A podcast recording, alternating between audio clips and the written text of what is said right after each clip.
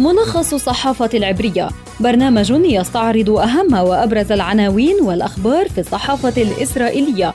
ملخص الصحافة العبرية زبدة القيل والقال في صحافة إسرائيل.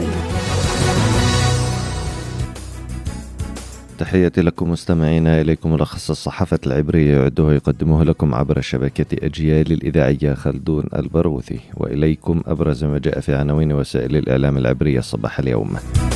موقع والله يكتب بعد أن رفضت إسرائيل إطلاق سراحه وفاة ناصر أبو حميد اليد اليمنى لمروان البرغوثي. عن ذلك تكتب القناة الثانية عشرة وفاة أسير أمني بسبب المرض والفلسطينيون يتهمون إسرائيل لرفضها الإفراج عنه رغم صعوبة وضعه. في القناة الثالثة عشرة الخارجية الإسرائيلية تهاجم الاتحاد الأوروبي بعد الكشف عن خطة له لتعزيز التواجد الفلسطيني. في مناطق جيمة تحقيق لهيئة البث الإسرائيلية. قراصنة إيرانيون تمكنوا من اختراق كاميرات مراقبة لجهاز أمني إسرائيلي على مداخل القدس منذ فترة طويلة. صحيفة يدعوت أحرنوت تعنون نتنياهو يحاول تجميع قطع الأحجية للإعلان عن تشكيل حكومته. ولجنة التحقيق في أحداث الكونغرس قبل عامين توصي بتقديم لائحة اتهام ضد دونالد ترامب تقول يدعوت أحرنوت في صحيفة إسرائيل هيوم أنباء عن مقتل جنديين سوريين بغارة إسرائيلية في محيط دمشق. وقاتل عائلة دوابشي يرفع دعوى ضد الشباك بتهمة تعذيبه والتسبب بضرر نفسي له ويطالب بخمسة ملايين شيكل. وفي صحيفة معاريف جدعون سعر يصف القانون الذي يسمح لدرعي بأن يصبح وزيرا بأنه قانون العار. تناول موقع والله والقناة الثانية عشر العبرية استشهاد الأسير ناصر أبو حميد في سجون الاحتلال. وركزت الصحافة العبرية على تاريخ الشهيد أبو حميد في تأسيس كتائب شهداء الأقصى في الانتفاضة الثانية.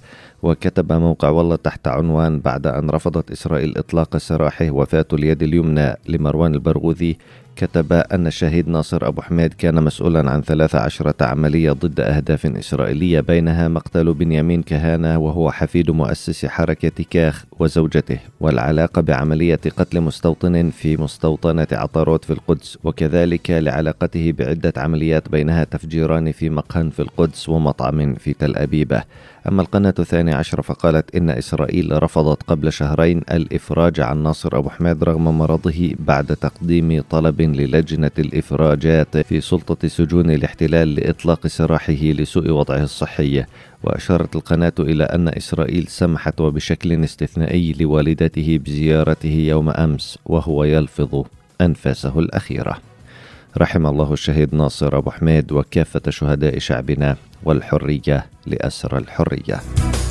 كشفت القناة الثالث عشر العبرية عما وصفتها بأنها خطة للاتحاد الأوروبي لتعزيز التواجد الفلسطيني في المناطق المصنفة جيم. وذكرت القناة العبرية أن الخطة وضعتها ممثلية الاتحاد الأوروبي في القدس وتستهدف الأراضي التي يسعى بتسل إيل سموتريتش للسيطرة عليها في الضفة الغربية ضمن الصلاحيات التي ستمنح له في السيطرة على الإدارة المدنية.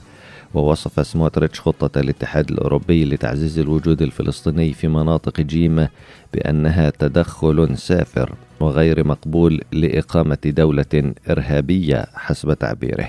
أما وزارة خارجية الاحتلال فوصفت خطة الاتحاد الأوروبي هذه بأنها تتضمن مواقف مرفوضة حول إسرائيل بما في ذلك كل ما يتعلق بالمناطق المصنفة جيم نهاية حلقتنا من ملخص الصحافة العبرية أعدها وقدمها لكم عبر شبكة أجيال الإذاعية خلدون البرغوثي تحياتي إلى اللقاء.